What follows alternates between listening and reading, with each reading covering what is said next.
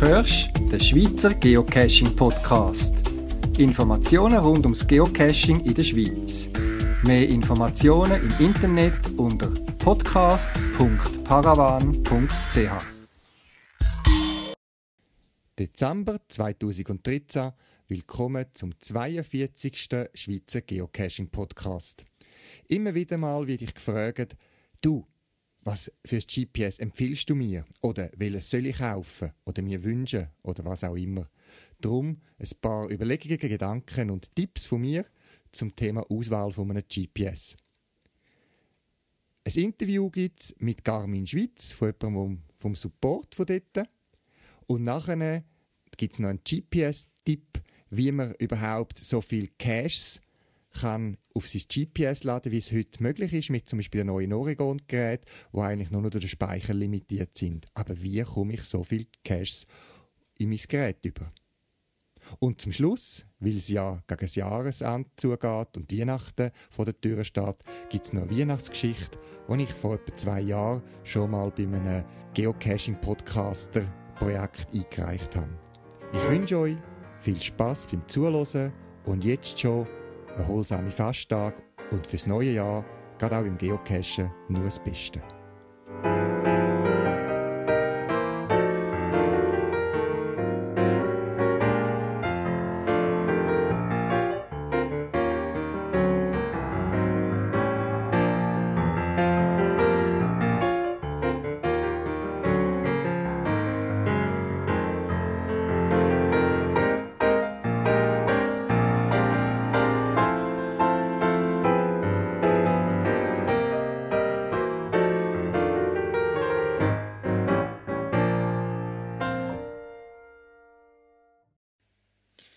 Ich werde regelmäßig gefragt, ob ich nicht helfen oder unterstützen bei der Auswahl von einem GPS. Wenn ich jetzt da im Folgenden von GPS rede, dann geht es um die richtigen GPS, so Outdoor-Geräte und nicht um die Smartphones. Ich könnte jetzt lang erzählen über technische Details und Unterschiede in der Bediensoftware und so. Für mich sind aber andere Entscheidungskriterien meistens ausschlaggebender. Das eine ist sicher das Budget, das man sich vorstellt. Günstige GPS fangen bei 150 Franken an und hören gegen oben eigentlich unbeschränkt auf. Wer unbedingt möchte, kann ein super Vermassungs-GPS-Gerät, das auf ein paar Zentimeter genau misst, äh, sich beschaffen, trägt dann aber einen Rucksack mit um und die Geräte, das kostet dann etwa so viel wie ein Luxus-Mittelklassewagen. Darum kommen wir zurück zu den handelsüblichen Outdoor-GPS. Eben, das Budget ist ein wichtiger Punkt. Aber was ich auch schon ein paar Mal beobachtet habe, ist, dass man nach der ersten Erfahrungen mit Geocachen sich das richtige GPS posten und dann doch nicht so viel Geld will ausgeben und dann vielleicht das günstiges nimmt und dann nach einem halben Jahr mehr Geocache-Erfahrung muss ich sehen, oh, ich hätte doch gescheiter gerade ein bisschen teurer genommen. Das ist nicht der Aufruf, um jetzt immer teurer zu kaufen, sondern dass man sich den Kauf von einem solchen Gerät soll gut überlegen ein entscheidender Punkt, nachdem sich ein bisschen über das Budget auch ein bisschen klar geworden ist, ist, für was will ich das GPS überhaupt? Will ich es primär zum GPS, zum Geocachen? Brauche ich es vielleicht auch mal für aufs Velo? Möchte ich vielleicht einmal mit dem Auto unterwegs sein. Ich habe kein Autonavi, aber irgendwie hin und wieder möchte ich gerne irgendwo mich hinlotsen lassen mit dem Auto und möchte das GPS auch für das benutzen. Bin ich mit dem Rennvelo unterwegs und brauche vor allem ein super Lichtsgerät. Das sind so ein bisschen alles Entscheidungskriterien, die man sich im Vorderein soll ein klar machen die meisten Geräte heute lassen sich für die verschiedensten Aktivitäten einsetzen. Es gibt aber gerade bei den klassischen äh, GPS-Herstellern natürlich Geräte, die optimiert sind fürs Velo oder speziell für die Schifffahrt oder eben speziell fürs Auto. Ich habe gute Erfahrungen gemacht mit einem klassischen Outdoor-GPS von der Firma Garmin. Warum komme ich nachher noch ein bisschen darauf zurück? Ich brauche die GPS eben nicht nur zum Geocachen, wenn auch sehr häufig. Ich bin auch ja sonst viel unterwegs, gehe gerne wandern und habe dort die ganzen Schweizer Karten einfach schon drauf und jetzt mit dem neueren Gerät auch gerade alle Caches in der Schweiz, die ich noch nicht gefunden habe und kann so einfach einen Griff in die Schublade, der Akku ist immer geladen und los geht's. Ich muss gar nicht viel mich darum kümmern, steige aber auch gerne mal aufs Velo oder habe mich auch schon lotsen in fremde Stadt mit dem GPS und einem Mietauto irgendwo hin. Bevor ihr das GPS gekauft habt, schaut doch, dass ihr irgendwo mal eins könnt auslehnen in dieser Modellreihe, wo ihr euch das vorstellt. Geht mit einem anderen Geocacher mit. Events sind auch eine gute Möglichkeit, wo man sich bewusst vielleicht zu Leuten ansetzt, wo, äh, wo man sieht, oh, der hat genau das GPS, das ich überlege. Und vielleicht können sie ja mal in die Hand nehmen oder eine Runde drehen. Ich selber lehne hin und wieder mal ein GPS ein Wochenende oder einen Tag oder so aus, dass die Leute das können ausprobieren können. Ja, und bei den anderen Leuten, das ist auch noch ein Thema, Kaufentscheid.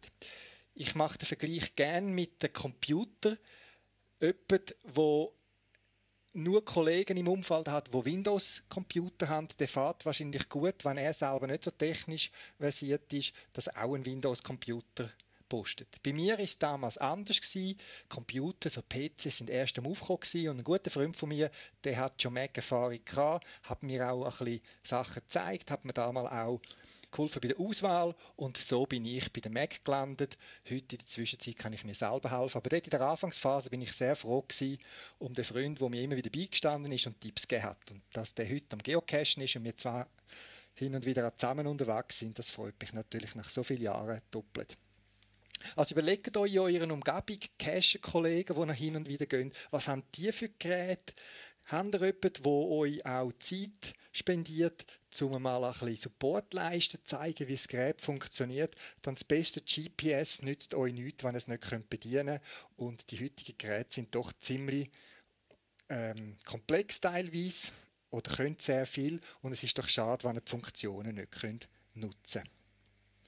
Das andere, und darum habe ich vorher die Firma Garmin erwähnt, ist, es kann ja mal sein, dass das GPS einen Defekt hat und muss eingeschickt werden oder äh, es geht etwas kaputt, weil man es krehen hat oder was auch immer und dann ist man froh um einen Reparaturservice.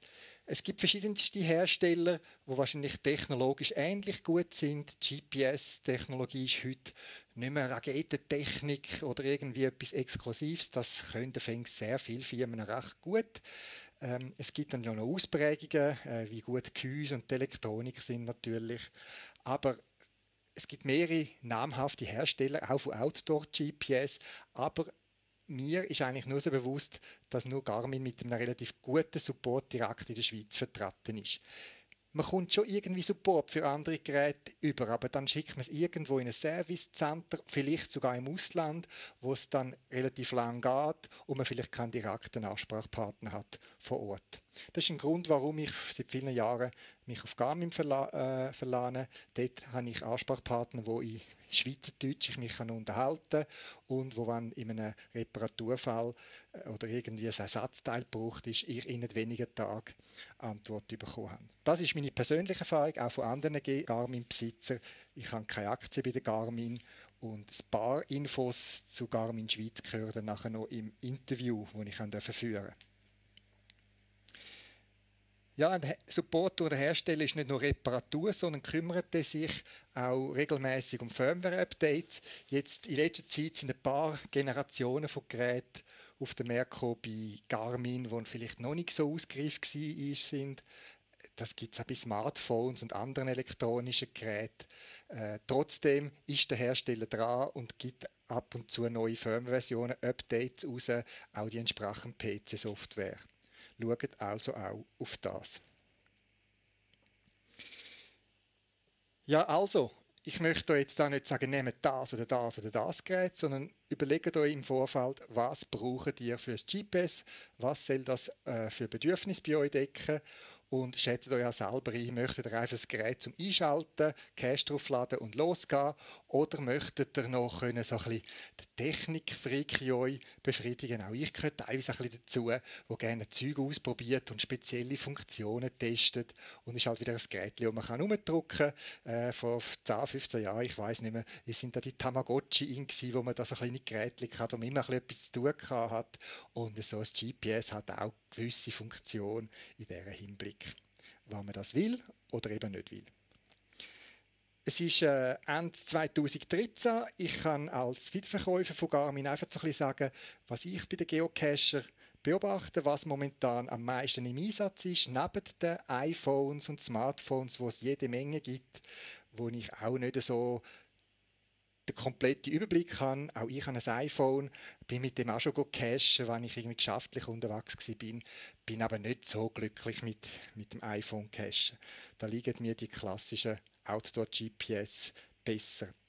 Und aktuell ist das Oregon 600, 650, auf den Unterschied komme ich nachher noch, die Sprache im Einsatz. Ein äh, Gerät, das sehr kompakt ist, gut in die Hand passt, mit einem aus meiner Sicht sehr, sehr gutes Display, wo man sehr gut kann ablassen und wo sich eigentlich auch für andere Sportarten wie Velofahren oder Wandern sehr gut eignet.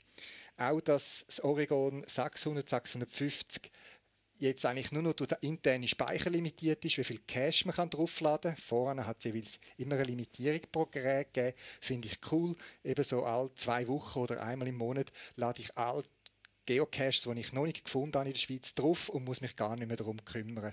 Höchstens, wenn ich ganz gezielt neu mit hingehe, einen speziellen Cache suche, dann lade ich den oder den aktuellsten Stand drauf, dass ich die letzten Log-Einträge und den aktuellen Zustand vom Cache habe. Im Weiteren ist das Montana auch verbreitet. Ich habe auch ein Montana. Ich schätze es, weil es ein relativ großes Display hat. Er ist äh, von der Ablesbarkeit nicht so brillant wie das äh, Oregon 600, 650, wo das hier auf dem Markt ist. Es ist noch so, ich sage jetzt mal, eine Display-Generation vorne oder zurückgesetzt. Ich finde es gut. Ich habe das Montana dann besonders gerne, wenn ich mit dem Velo länger unterwegs bin, wegen dem grossen Display und einer sehr robusten Velohalterung. Und gerade Leute, die vielleicht ja, die Augen nicht mehr so optimal sind, äh, bietet Montana, wenn die Sonne nicht zu fest scheint, wirklich ganz gute Kartenübersicht. Und dann ganz neu, ich verlinke euch dann noch den Hinweis auf meine äh, Blog-Einträge, habe ich von der Garmin ein äh, Montera Testgerät bekommen, eines der ersten, die es da in die Finger bekommen haben, hat das dürfen testen, das Montera. Und bei Montera, dort bin ich nicht so warm geworden drauf. Es ist so eine, wie eine Kreuzung zwischen einem Oregon dem kleinen, kompakten, wo gut in die Hand passt, und dem größeren Montana. Es hat die Größe von der, äh, vom Montana, aber die Display, Displayqualität von einem Oregon und es ist auf dem sogenannten Android-Betriebssystem basierend, wo viele Smartphones heute drauf haben. Wer also dort äh, vertraut ist mit dem Android, Betriebssystem und der Bedienphilosophie, der findet sich dort wieder zurecht, kann aber auch erschlagen werden. Wie gesagt, den Link zu meinem kurzen Erfahrungsbericht findet ihr auch auf der Podcast-Webseite podcast.paravan.ch. Man kann Apps draufladen. Was bei mir dann ein bisschen passiert ist, ist, das Gerät hat dann auch WLAN. Äh, ich habe ein paar Mal da müssen bestätigen, da, dass es sich jetzt mit Google verbindet und so weiter. Und ich kann mich dort jetzt nicht gerade einwählen. Ähm, man kann zwar äh, die On Updates gerade online übers WLAN direkt aufs Gerät laden, braucht also kein PC mehr. Aber für mich ist so ganz am Verschwimmen gewesen, ist es jetzt mehr ein GPS oder ist es mehr so ein, ein Android-Handy ohne Telefonfunktion. Es ist wirklich ähnlich wie ein Smartphone. Das Einzige, was man nicht machen kann, ist telefonieren damit. Vielleicht wahrscheinlich über Skype oder so würde es wahrscheinlich gehen. Oder ist es jetzt mehr ein GPS? Also auf jeden Fall ein Gerät für Leute, die sich für Technik interessieren, Software, wo Google und Android-Fans sind, die können sich dort austoben und wirklich viele Möglichkeiten mit dem Gerät machen. Ähm, für mich ist es jetzt vielleicht weniger das Gerät, das ich viel wird nutzen. Zurückkommen zum Oregon 600, 650 und ein Montana, wo ich das Gefühl habe, sind momentan stark verbreitet, neben all den Klassikern, die immer noch leben. Die Geräte leben eben wirklich oft sehr, sehr lang. Ich habe auch noch ein äh, Vorgänger Oregon äh, seit Jahren bei mir im Einsatz. Ähm, 600, 650, auch in Montana gibt es 600 und 650. Der Unterschied ist im Wesentlichen Gerät mit dem 50 hinten dran, also 650, hat im Gegensatz zum Oregon 600 oder Montana 600 eine eingebaute Kamera. Man kann also direkt damit Bilder machen mit dem GPS. Natürlich nicht in der gleichen Qualität wie eine Spiegelreflexkamera. Ich sage jetzt mal, gute Handy machen etwa gleiche Bilder. Der Vorteil ist, ähm, man hat gerade Koordinaten in den Bildern drin. Auch wenn man es auf der Karte anschaut, werden die Fotos in einem, als kleines Icon dort angezeigt, wo man es aufgenommen hat. Es ist dann praktisch, wenn man ein Multi macht und schnell etwas fotografieren will und man nicht jedes Mal die Kamera führen Der Mehrpreis ist nicht sehr riesig, trotzdem kommt man im Mikro oder so oder in anderen Elektronikdiscounter kommt man eine günstige Digitalkamera für die, für die Preisdifferenz über. Aber man hat es integriert. Beim Oregon 650 eben mit der Kamera, das hat eben auch noch eine Beleuchtung drin, eben nach dem Blitz.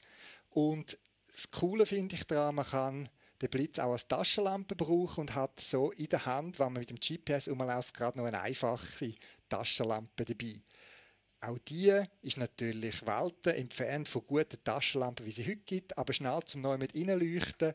Ich bin gerade kürzlich geschäftlich in München gewesen, bin auf dem Heimweg von dem Seminar dort noch auf dem Weg zum Hotel noch einen Abstecher gemacht zu einem Cache, der gerade auf dem Weg gelegen ist, so ein abseits. Und es war dunkel, gewesen, es hat keine Straßenlampe in der Nähe gehabt und Taschenlampe habe ich irgendwie tief unten in meinem Rucksack gehabt. Und dann habe ich das schnell einschalten und dann ist der Mikro schnell entdeckt gewesen, dort, wo ich ihn vermutet habe. Das ist also der Unterschied zwischen 600 und 650. Also einfach die Modelle mit oder ohne 50 am Schluss. Dann gibt es nochmal einen Unterschied, den ich öfters darauf angesprochen wird, das ist das T. Es gibt nämlich zum Beispiel ein Oregon 600T und es gibt ein Oregon 600, es gibt ein Oregon 650 und ein Oregon 650T. Was bedeutet das T? Das T steht für Topo und will sagen, dass die Geräte, je nachdem, wo man es kauft, wenn man es in Europa kauft, haben sie eine europäische Karte drauf, und zwar eine europäische Topokarte, wo man nicht vergleichen mit unserer Landeskarte, der topografisch 1 zu 25, 1 zu 50.000. Es ist eine sogenannte Freizeit-Topokarte von ganz Europa, 1 zu 100.000 der Maßstab, mit vielen POIs, also Point of Interest drin, also ähm, äh, wo hat es Hotel, wo hat es irgendwie Tankstellen und so weiter. Es hat viele Informationen schon drauf. Es sind natürlich nicht alle Wege eingezeichnet, eben 1 zu 100.000, aber wenn man öppe mal ins Ausland geht spontan und sich nicht möchte darum kümmern, oh, jetzt muss ich noch Karten draufladen und so weiter, die Karte ist fest eingebaut und man kann auch im Ausland schnell einmal cashen, gehen ein bisschen raus und findet dann gleich sicher nicht für eine Bergtour, wenn man äh, in, den, in den Alpen oder in den deutschen Alpen oder wenn man nach Österreich auf den Berg rauf klettert, dort sind zu wenig Details drauf, aber einfach, ihr mit dem Velo oder zu Fuß unterwegs sind, ist die T-Option, wo ich jetzt den Mehrpreis wert finde, sehr oft nützlich. Das sind ein paar Infos zum Auswahl von einem GPS. Vielleicht hilft euch das weiter.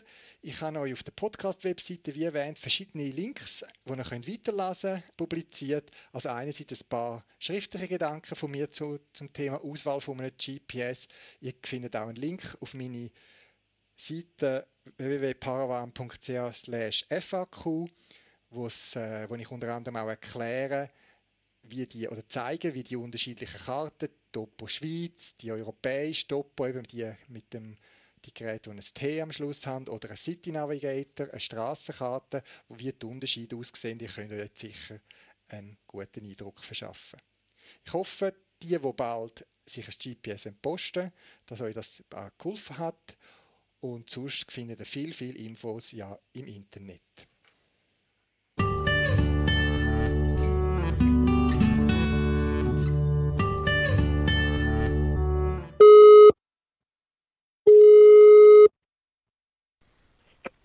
Ronald Geiser. Ja, grüezi wohl, Geiser. Sie arbeiten bei Bucher und Wald, dem Generalvertreter von Garmin in der Schweiz.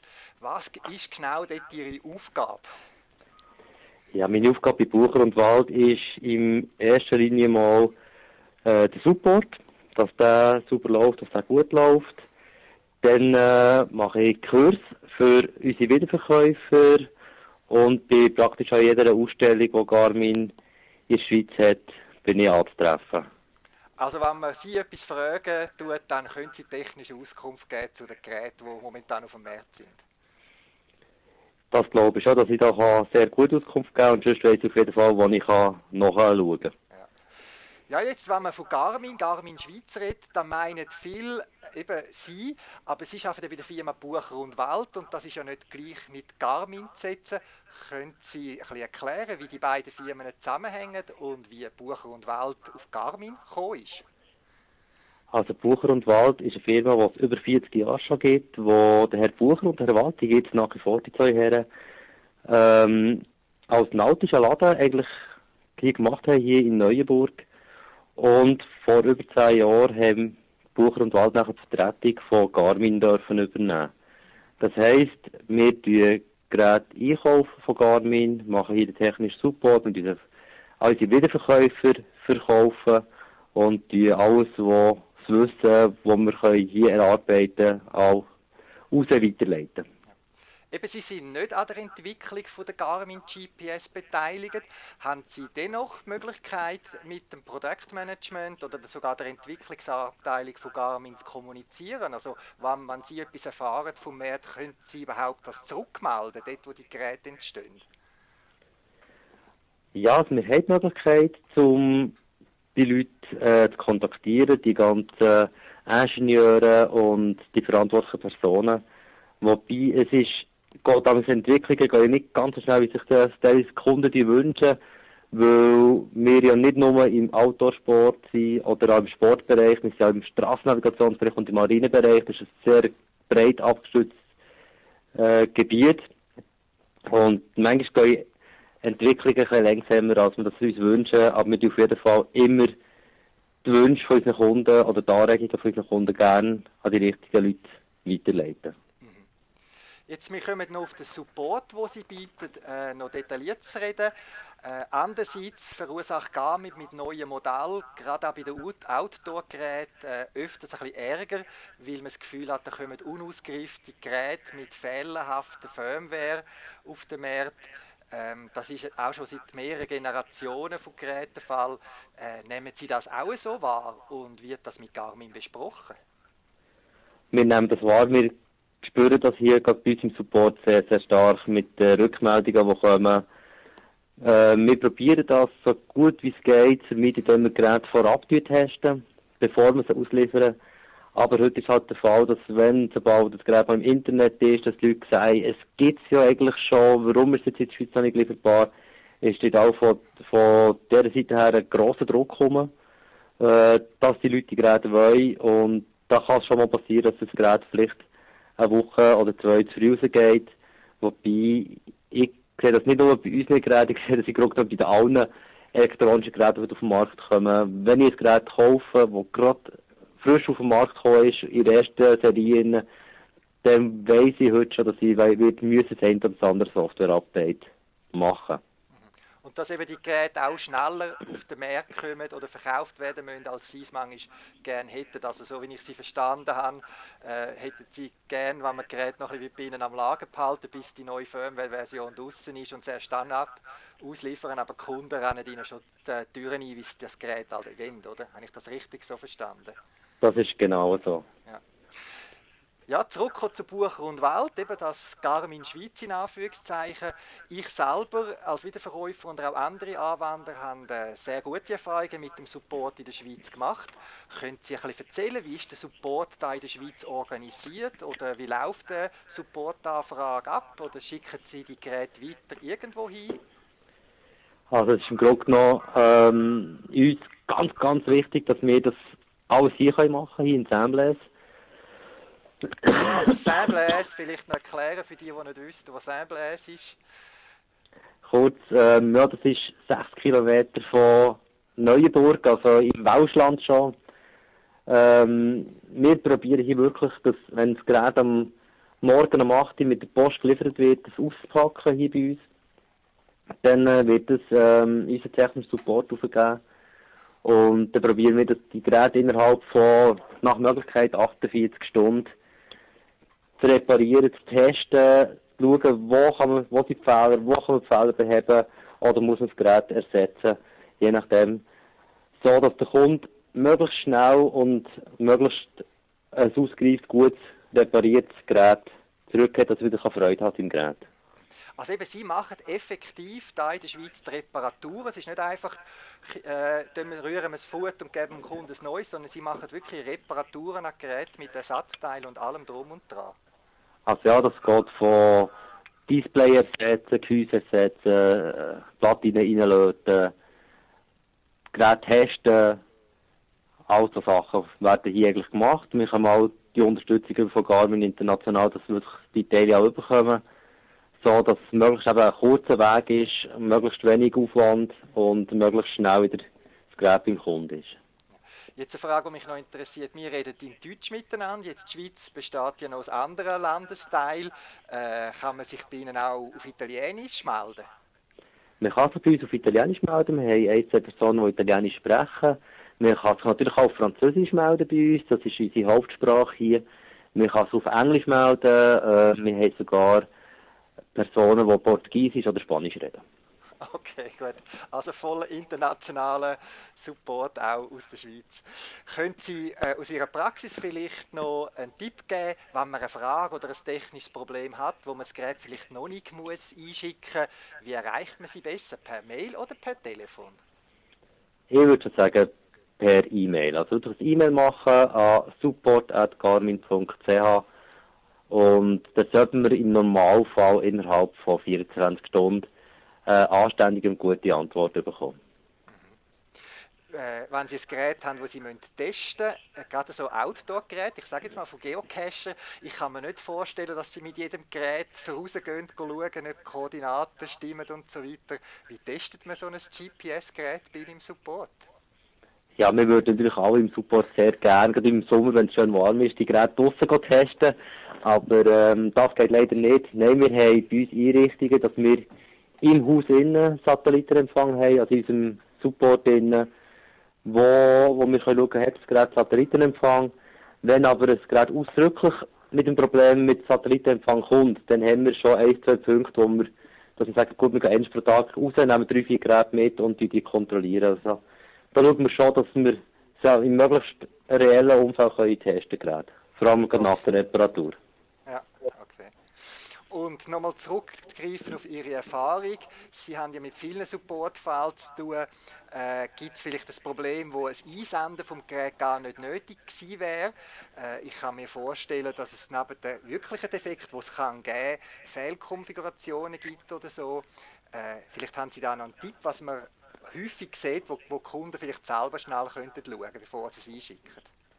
Also was ganz, ganz wichtig ist, ist von meiner Sicht da und ich mache das jetzt seit zehn Jahren, also ich würde sagen, das ist ganz, ganz wichtig. Ähm, ich würde sagen, über die Hälfte der Reparaturen tun wir hier lösen, indem wir die neue Software draufladen. Das heisst wirklich, das Gerät schnell am Computer oder am Mac anhängen, den Garmin Web Updater abladen, anschließen, das neue Software-Update draufladen und dann nochmal probieren. Ähm, das kann wirklich, würde uns sehr viel weniger Arbeit machen nachher und wir müssen, können auch ganz gut Reparaturkosten, Portokosten, alles sparen. Und eben auch die Kunden müssen es einschicken. Das heisst, das erste, was man machen sollte, Firmware-Update, schauen, ob der Fehler immer noch besteht und erst dann an eine Reparatur danken. Genau. Gut. Und jetzt gerade, wenn wir bei dem Thema Firmware-Updaten sind, ich habe bei mir das neue Garmin Express installiert und der Web-Updater. Sind die äquivalent oder was raten Sie aktuell zu brauchen? Also ich bin vielleicht einfach dort, wo ich schon sehr lange dabei bin, eher auf dem Web-Updater. Mir denkt das Ganze geht ein bisschen schnell, wenn wir verschiedene Geräte jetzt mehr haben, äh, wo man nicht jedes Gerät muss, äh, registrieren im Express. Innen. Express ist vor allem ein sehr gutes Programm, wenn wir dann nochmal Zusatzsachen draufladen, wie neue Sprachen und solche Daten. Dort ist der Express sehr, sehr gut, sehr, sehr ausgereift. Okay. Ich tue dann den Link zu den beiden Programmen auch auf der Podcast-Webseite für die Zuhörer. Jetzt äh, danke für den Einblick äh, in Support Alltag von Buch und Wald. Aber jetzt noch vielleicht zu Ihnen, Herr Geiser. Treiben Sie auch Sport oder ein Hobby, wo man ein GPS braucht? Und wenn ja, äh, verraten Sie uns, was Sie momentan für eins einsetzen. Haben Sie auch schon Geocaching gemacht? Ich habe schon Geocaching gemacht. Also ich habe einen ganz tollen vierjährigen Sohn, der jetzt diesen Sommer haben wir auch von Geocachen zusammen. Die ganz einfachen Caches haben wir versuchen. Das heisst, ich führe bis etwa 3-4 Meter an Cache hin, so gut wie es GPS mir Position angibt. Und dann kann er auch den Waldboden oder den Steinboden erneuern, bis er den Cache gefunden hat. Das macht sicher sehr, sehr viel Spass. Ich persönlich tue sehr gerne laufen. Dort brauche ich den Vorrunner 620. Dann tue ich auch sehr gerne Stand-up paddeln und eben wandern und geocachen. Und dort ist momentan mein absoluter Lieblingsgerät der Oregon 650. Weil der ist einfach, leicht und gut ablesbar auch im Sonne. Ja, dann wünsche ich Ihnen weiterhin äh, viel Spaß bei Ihrer Arbeit äh, mit unseren GPS, aber auch in der Freizeit unterwegs. Herr Geiser, vielen Dank fürs Interview. Merci und einen schönen Tag. Eine kleine Ergänzung noch zum Interview. Wenn ihr mal wirklich ein Gerät an Garmin Schweiz einschicken dann füllt unbedingt voran ein Online-Formular auf der Garmin-Webseite aus. Einerseits findet ihr dort gerade die richtige Adresse, der Support ist schon vorinformiert und ihr werdet per E-Mail auf dem Laufenden behalten. Es geht also deutlich schneller, wenn ihr das Formular ausfüllt voran. Den Link findet ihr auf der Podcast-Webseite oder eben direkt bei Garmin.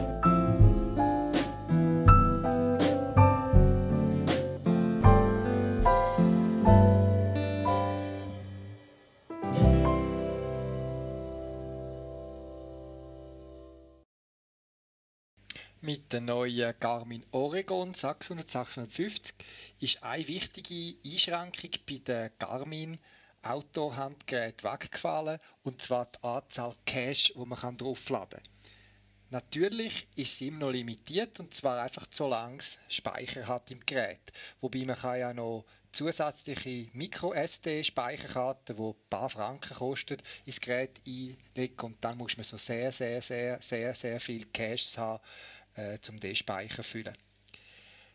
Jetzt fragen mich auch immer wieder Leute, und das als heutiger GPS-Tipp, wie bringe ich auf das Gerät all zum Beispiel Schweizer Geocaches, die ich noch nicht gefunden habe. Weil die meisten wissen ja, man kann sehr einfach von einer Cache-Webseite den einzelnen Cache abladen, Tastendrucker an Gerät senden und dann wird der Cache aufs angeschlossene GPS vom PC aus geladen.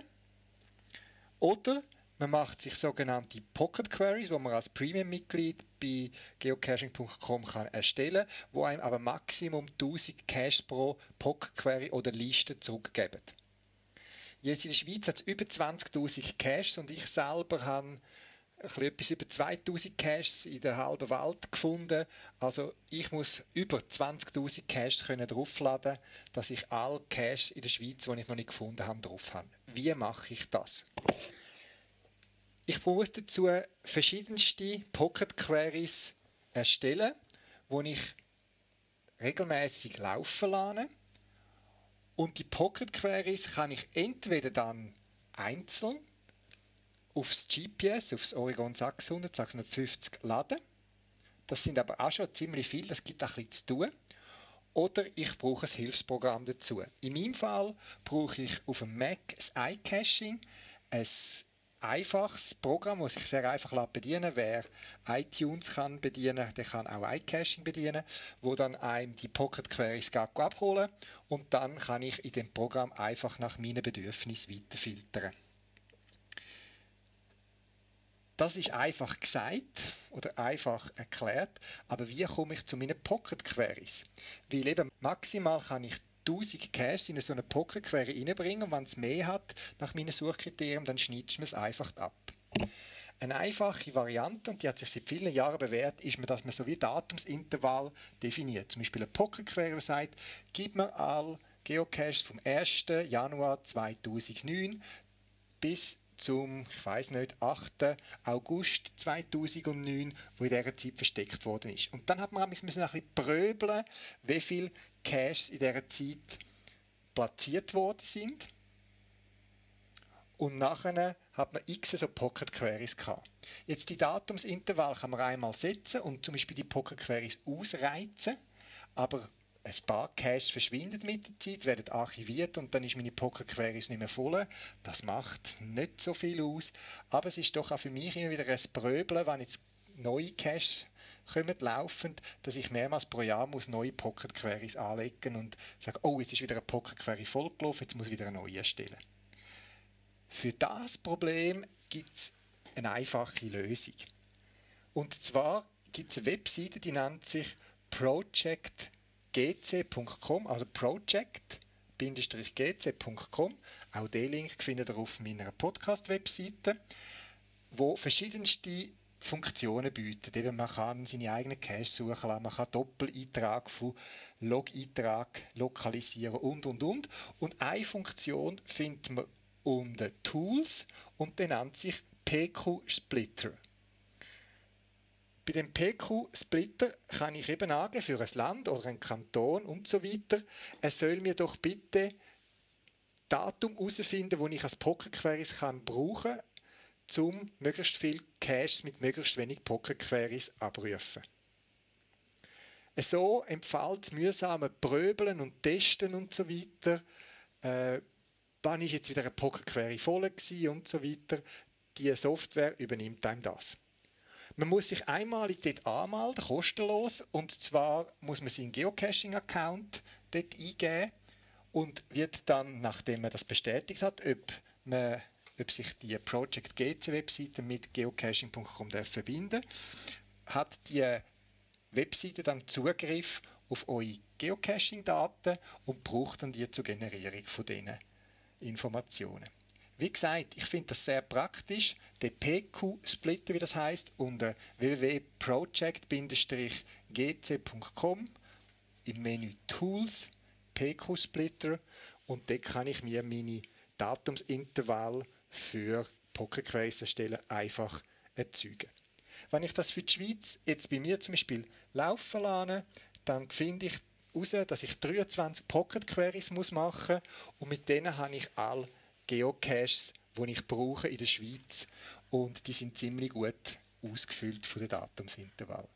Das als Trick für euch, zum entweder die Pocket Queries einzeln aufs GPS laden, eben das Oregon ist nur noch limitiert durch den verfügbaren Speicher, wo sich aber einfach erweitern lässt, oder zur Benutzung von einem Tool wie iCaching auf dem Mac oder das GSAC auf dem Windows. Es gibt noch andere, das sind die am meisten verbreiteten.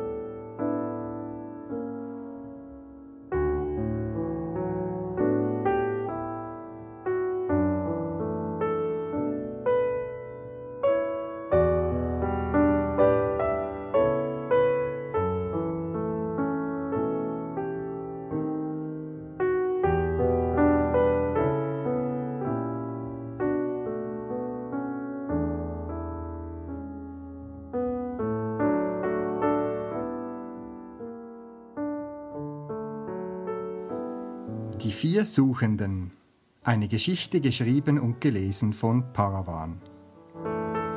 Sie trafen sich nur selten. Ihre Arbeit an den verschiedenen Höfen fand vorwiegend nachts statt. Aber wenn sie sich trafen, fühlten sie sich schnell wieder verbunden durch die Faszination ihrer gemeinsamen Tätigkeit und dem Austausch von neuem Wissen. Georg erzählte diesmal von einem neuen Spiel, welches er von einer Karawane erhalten hatte.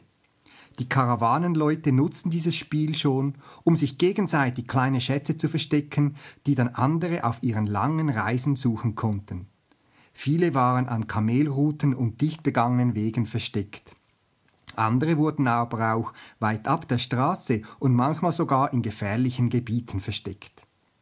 Melchior fragte Georg, worin der Reiz und der Nutzen davon sei. Georg begann begeisternd zu erzählen von neuen Orten und den damit verbundenen Geschichten, die er auf seinen kleinen und größeren Reisen dadurch entdeckt hatte. Werden dann echte Schätze und Truhen versteckt? fragte Kaspar. Georg antwortete, dass dem nicht so sei. Es seien oft gewöhnliche Tonkrüge, manchmal auch kleine Lederbeutel oder Holzkistchen. Allen gemeinsam sei, dass sie Papyrusstreifen enthielten, wo der Finder eine Nachricht hinterlassen konnte. Und manchmal habe es auch kleine Gegenstände darin, wie diese die Händler auf dem Markt oft mit sich trugen. Wie bei den Händlern war auch hier fairer Handel erwünscht, wenn man etwas zur Erinnerung mitnehmen würde. Als Georg dann noch erzählte, dass er auf der Suche nach so einem Schatz in der nahen Oase auf eine Palm geklettert und dabei von den Kindern beobachtet und ausgelacht worden sei, musste Balthasar, der bisher auch still zugehört hatte, lachen. Aber seine Stimme wurde rasch wieder ernst und er ergriff das Wort. Freunde, einige von uns haben die gleiche Beobachtung gemacht wie ich. Die Sterne, die wir Nacht für Nacht für unsere Gebieter beobachten, sagen deutlich, dass im Westen ein mächtiger König geboren werde. Mein Gebieter hat mir den Auftrag gegeben, diesen neuen König zu finden und ihm die Grüße unseres Reiches zu entbieten. Von Kaspar weiß ich, dass er den gleichen Auftrag erhalten hat. Auch mein Herrscher sendet mich mit dem gleichen Auftrag, äußerte Melchior sogleich. Georg, und du? Hm, nun, ich habe noch keinen solchen Auftrag erhalten, muss aber auch gestehen, dass ich die letzte Zeit nicht so viele Möglichkeiten für den Blick an den abendlichen Himmel hatte. Ein Karawanenführer erzählte von einem neuen Schatz in der Nähe, der nur bei Nacht gefunden werden könne, und so fehlte mir diese Zeit für die Beobachtungen. Aber ich vertraue euch, meine Freunde, dass eure Beobachtungen unseren Schriften entsprechen und werde sogleich meinem König den gleichen Vorschlag unterbreiten und mit euch reisen. Zu meiner besonderen Freude liegt unterwegs nach Westen noch einige Schätze bereit, die mir in meinem Papyrus noch fehlen. So lasst uns morgen, gleich nach Sonnenuntergang, bei den Stellen der Stadt uns treffen. Ich werde da sein. Bereits hatte er den Raum verlassen und ließ seine erstaunten Freunde zurück. Sie kamen gut vorwärts. Des Nachts überprüften sie gemeinsam die deutliche Richtung, in welchen ihnen die Sterne wiesen. Die erwartenden Sandstürme blieben aus, und so konnten sie Georg die Zeit einräumen, in der einen oder anderen Oase, einem Kamelstall oder auf der Höhe eines Berges am Weg einen seiner Schätze zu suchen. Sie erkannten durchaus den Reiz dieser Tätigkeit. Doch ihre Suche erschien ihnen jetzt wichtiger, zumal sie sich einiges länger mit der Beobachtung und deren Deutung auseinandergesetzt hatten. Sie wussten, dass sie alles daran setzen mussten, diesen König zu finden. Georg verpasste fast die Audienz beim König von Judäa. Er hatte zu lange nach einem Schatz an der Palastmauer suchen müssen. Einen hohlen Tonziegel hatte er bisher noch nie als Versteck gesehen. Jetzt war er stolz, dieses Erlebnis gemacht und sich auf dem Papyrus eingetragen zu haben. Mit etwas schmutzigen Kleidern erschien er zusammen mit seinen Freunden vor König Herodes. Nein, er wisse nichts von einem neugeborenen König, meinte dieser. Er zeigte aber sehr großes Interesse und bat die vier doch unbedingt nochmals vorbeizukommen, wenn sie diesen König gefunden hätten. Noch in der gleichen Nacht zeigten ihre Sternbeobachtungen, dass sie nahe am Ziel waren, und bei allen kam das Gefühl des baldigen Findens hervor. Dieses hatten sie bisher nur von Georg kennengelernt. In Sichtweise eines Stalles am Rande von Bethlehem kamen ihnen Zweifel. Hier sollten sie finden, was sie so lange gesucht hatten. Georg wollte gerade den Satz aussprechen, ja Schätze können auch an verfallenen Orten oder Ruinen versteckt, sprach diesen aber aus irgendeinem Grund nicht aus. Der Blick fiel dafür auf sein Papyrus und freudig erregt sprach er Freunde, hier hat es einen Schatz mit dem Namen Mysterium Brothausen, ein spezieller Schatz, der aber bedingt durch die Stadt zu schreiten und sich Wissen anzueignen, damit der Schatz gefunden werden kann. Ich werde gleich wieder zurück sein. Bis ihr die Kamele angebunden und diese entladen habt, stoße ich als erfolgreicher Finder wieder zu euch. Die Freunde schauten von ihren Sternschriften auf und sahen sich fragend an. So nahe am Ziel, und Georg wollte auch nur eine Minute seines Denkens und Fühlens auf etwas anderes richten. Doch Georg war noch nicht zurück, als die drei bedächtig in den Stall gingen. Sie wussten sogleich, dass dies der Ort war, wo ihre Beobachtungen sich hingeführt hatten. Der König lag da, anders als erwartet. Andere Menschen begrüßten den Neugeborenen, und für einmal fühlten sie sich mit ihrer edlen Kleidung fehl am Platze. Sie überbrachten den Eltern des Königs die Grüße und Geschenke ihrer Reiche, und dabei fühlten sie, dass sie mehr mitnehmen würden, als sie mitgebracht hatten. Sie genossen die Zeit in Ruhe vor dem Kind und König. Die Sterne hatten Recht behalten, und sie würden vom Erscheinen des Königs in ihrer Heimat berichten und noch lange Abende in ihren Runden davon erzählen. Als sie die Kamele wieder losbanden, kam Georg tief atmend vom Stadttor her auf sie zugeschritten. Tut mir leid, meine Freunde. Die Mathematika war nicht so einfach wie gedacht, aber meine Ausdauer hat sich gelohnt. Ich konnte mich als Erster aufs Papyrus schreiben. Und ihr? Habt ihr gefunden, wo wir lange danach gesucht haben? Die Freunde mussten nichts sagen. Sie blickten ihn nur an, und er wusste, dass sie etwas gefunden hatten, was er nicht hatte. Und auch wenn sie auf der langen Reise in ihm immer wieder von diesem Moment erzählten, er konnte es nicht nachvollziehen, was sie nun hatten und ihm fehlen würde. Ein Blick in die Ferne unterbrach aber seine Gedanken. Freunde, nur eine kurze Rast beim Brunnen, da vorne, dort hat es eine kleine Amphore versteckt.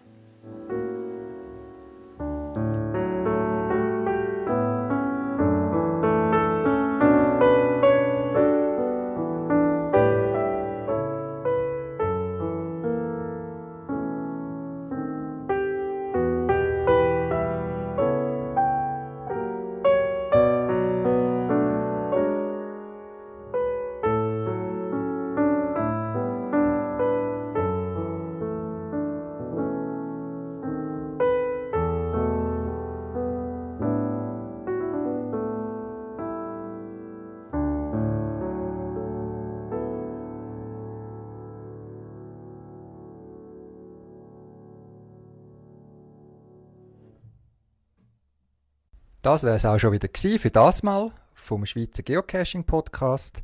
Links zum Beitrag und weitere Informationen findet ihr auf der Podcast-Seite unter podcast.paravan.ch. Wenn ihr eine Idee oder einen Beitrag für einen Podcast habt, schickt mir ein E-Mail auf podcast.paravan.ch oder benutzt das Podcast-Telefon, ein Telefonbeantworter, wo 24 Stunden für euch parat ist. Ihr findet Telefonnummern auch auf der Podcast-Webseite. In dem Sinn, viel Spaß beim Geocachen und bis bald im Wald.